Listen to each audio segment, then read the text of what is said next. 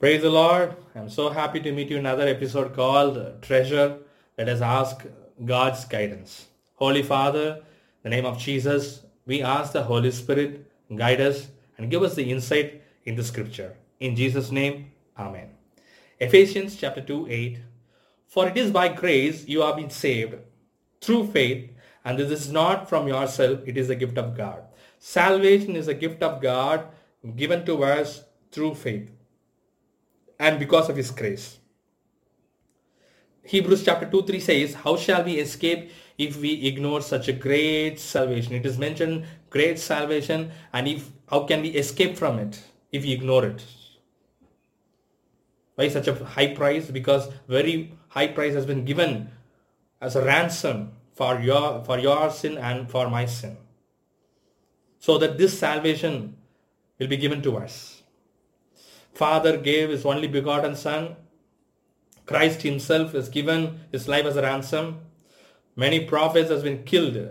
Acts of Apostles seven fifty-two talks about it.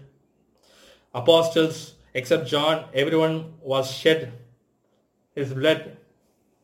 Missionaries, saints, even our previous generation leaders suffered a lot, so that this salvation will be given to us.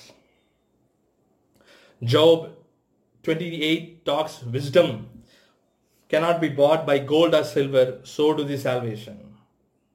It is not, you cannot purchase salvation. It is a gift of God.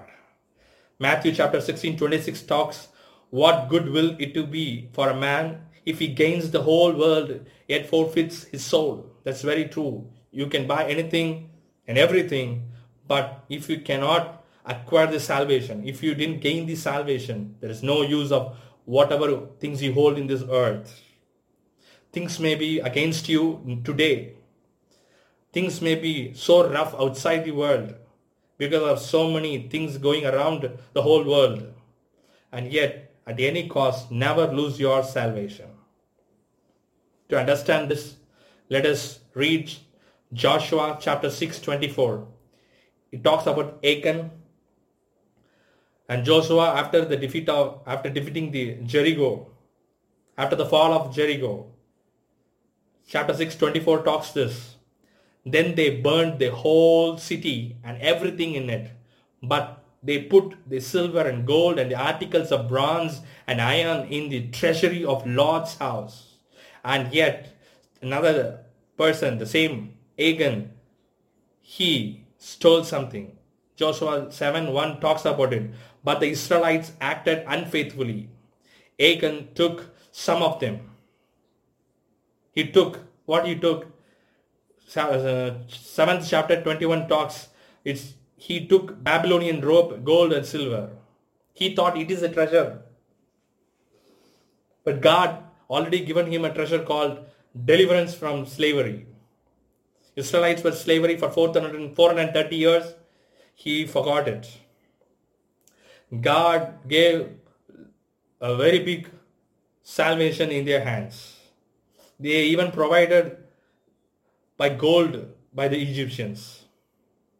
Right from the Red Sea to Jericho, God gave a lot of deliverance. He provided the Israelites with manna, quail and sweet water. Yet he forgot the most important thing, that he has been called. Achan has been called, so that he can get into Canaan. And today we are going on the same path. We are traveling to heavenly Canaan. Let us not forget about the salvation we received. Let's not forget about the goodness we received from God. When we meet the Savior or Lord, he has provided immense thing, and through that we were able to get the salvation. He provided a lot of good things in our life.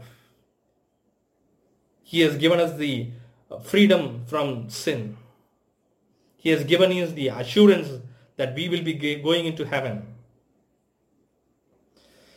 seventh chapter twenty-five, Joshua seven, twenty-five says, Achan stoned to death.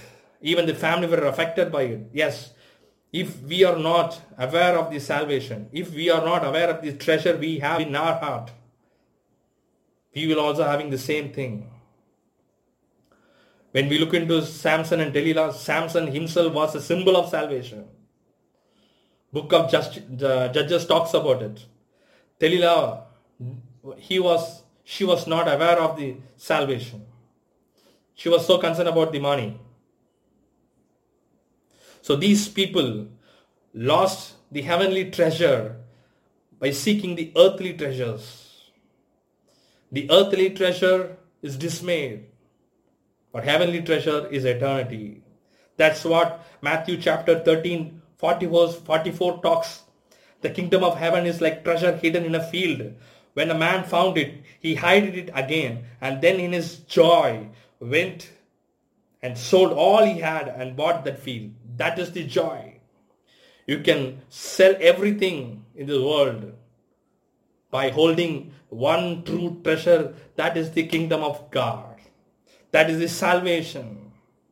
Hallelujah. That's what Paul was talking in the Philippians chapter three verse eight. He lost everything by for knowing Christ. Christ, the symbol of salvation. Yes, the salvation is a treasure which is already in you.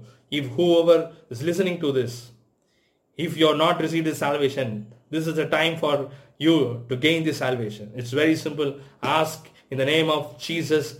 Your sins have been forgiven, forgiven, and God is giving you a new life, an eternal life for you. May the Holy Spirit guide you.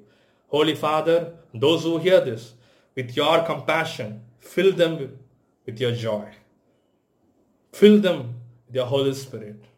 Shower your blessing on them. Whatever things they go through right now, whatever the situation is very tough, let the Holy Spirit change the situation. You guide them.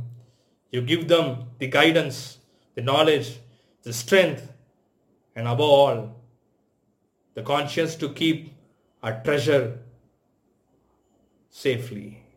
In Jesus' name, Amen. God bless you.